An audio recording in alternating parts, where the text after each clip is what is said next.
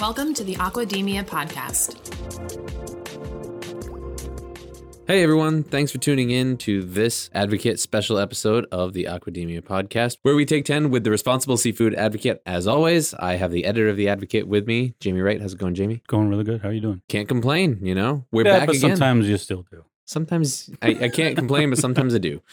So, as we always do, we're going to get right into it because we got some good stuff going on in the Advocate right now. So, talk to us about what's uh, the top story this week. This is fascinating, not something I had any awareness of. Did you even know there was a rabbit fish? I had heard the word, but you know, didn't know, don't know anything about him. So I, I know very little about it myself, and it's because it's not a very widely produced species or globally distributed. But um, I do think our readers are likely pretty familiar with the term circular economy, mhm. uh, which is to say that seafood offers many opportunities to put materials that were once trash binned into good use. So I think the most obvious example we have is aquafeeds. and Mhm. how feed manufacturers are not just using whole fish for their fish meal and fish oil supplies, but they're employing uh, using trimmings from seafood processing plants. I recall seeing a stat from our friends at IFFO, the Marine Ingredients Organization.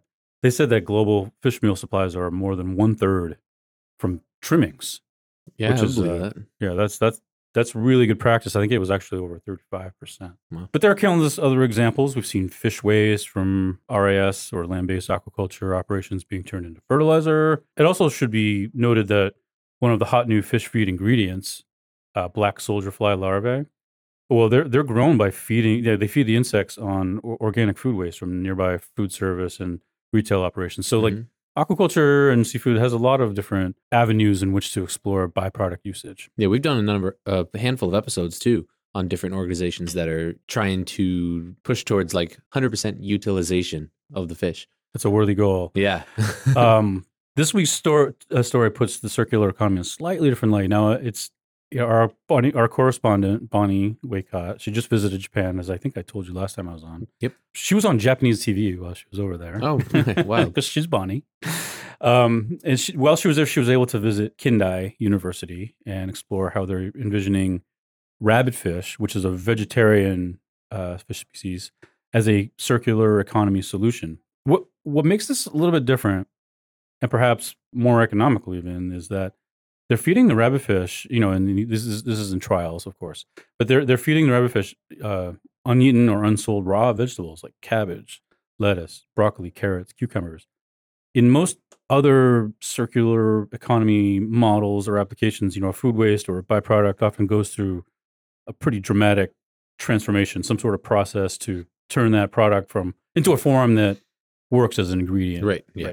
or or turn into fertilizer. But here they're experimenting with skipping that step entirely. So uh, I'm not going to spoil it too much, but check out the article to see how you know a handful of Japanese companies see rabbitfish farming as a food waste solution, but also as a way to get people to embrace aquaculture a bit more. So if you're interested, if you're really interested in taking a deep dive into circular economy, I have another link that we're putting in the show notes.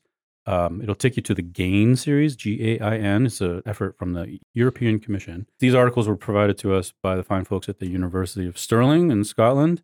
They wrote about precision aquaculture, sustainable feeds, novel feed formulations, circular economy and principles, etc. So I would check that out too. Nice. And if nothing else, learn about rabbitfish because I'm sure you, there's more people out there that haven't ever heard of it. So, um, awesome. What do we got coming up on deck in the next couple weeks?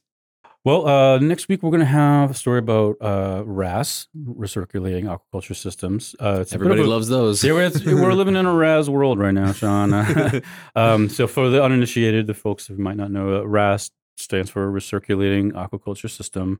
And if you're following our news feed, you'll see the several RAS stories lately. Notably, just today, I published two news stories on the site about RAS in Maine, my home state. oh, nice. So the first was from Kingfish, Maine. They're uh, owned by the Kingfish Company in the Netherlands. Mhm. Uh, they just harvested a limited run of their Dutch yellowtail that they grew at a facility connected with the University of Maine up in Franklin, Maine, using their own tech. And and but they're distributing the fish right now to uh, I'm sure some pretty eager restaurants on the U.S. East Coast. Uh, coast.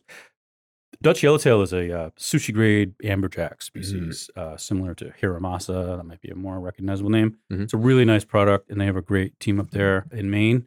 In the and just this afternoon, uh, we broke the story about American Unagi's RAS facility uh, in Waldoboro, which was actually compe- completed in January, but they're just coming out with the news now.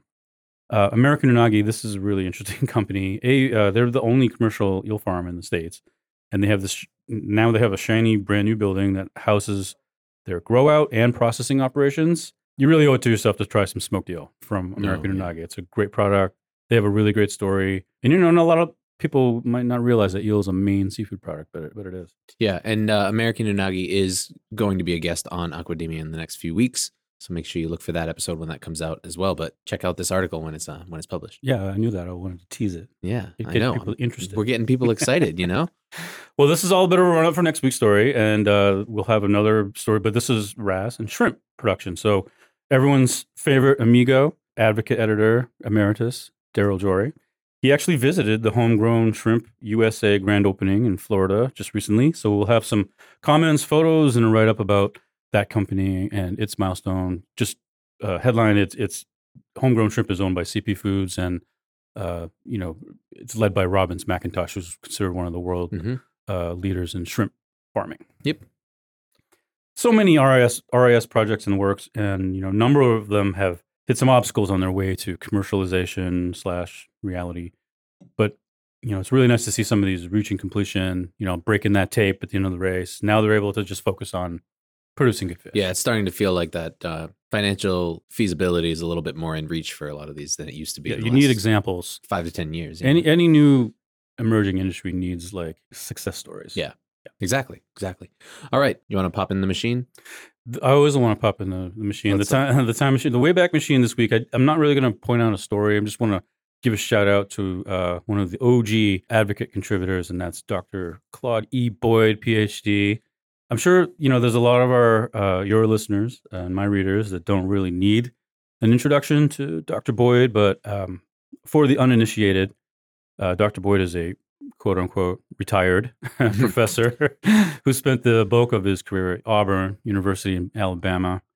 Uh, he's now more focused on some larger projects with a more varied list of contributors like Aaron McNevin at the World Wildlife Fund for Nature. Interesting to maybe nobody but me, but late last year, we published the 250th article with his byline on it. Now, admittedly, this includes some Spanish translations and a lot of the older articles from the print days, but those Spanish those Spanish translations are very impactful articles, and you know the Yeah, those get a lot of lot of traffic. they do, especially yeah. if they have anything to do with shrimp because of, of Right. the industry down in South America. Mhm. So you know each Claude Boyd article. I never was a student of his, uh, but each Claude Boyd article, I imagine, is just like one of his lectures, but just you know without that super heavy Southern accent. Yeah. you could read it with that in your in You your could, mind, you could. know? and sometimes I do. Um, they're very educational. I've actually learned a lot just from editing those over the years. Uh, fun fact: Dr. Boyd still writes all his articles with pen and paper. Of course he does. He's super old school. Because of course he does. Sends them to his assistant, who then sends them to us. And for all that would seemingly go wrong with such an analog process, there's hardly any editing work for me and Oh, Daryl wow. to do. He writes some really clean copy. Nice. His expertise is water quality. Everyone in aquaculture knows that without good water quality, you won't have good fish. I'd say this is recommended reading for anyone who's on the production end of the business, but honestly, I don't know if there's anyone truly in the world who's in aquaculture production that doesn't already know that name. So right, yeah. uh, just wanted to use this space to say thanks to Dr. Boyd and to all of our generous contributors. Fantastic. Well, remember, we always put links to all of the articles and stuff that we talk about right in the show notes so you can read any of these articles. And um, once these ones that are upcoming in the next couple of weeks will Yep. be out, make sure that you're following us on social media or you check back at the advocate regularly to make sure that you don't miss those articles. Yeah, so the link for Dr. Boyd, though, that's his portfolio link. So if you click on that, you to see everything he's ever done. It's a rabbit hole. It's a yeah, ra- it's, a, it's rabbit about rabbits. Awesome. Yeah. Jamie, anything else you want to get That- out there before we wrap up? that's it. I'm feeling good. All right. Well, thank you so much. We'll talk to you in a couple weeks. Thanks, Sean.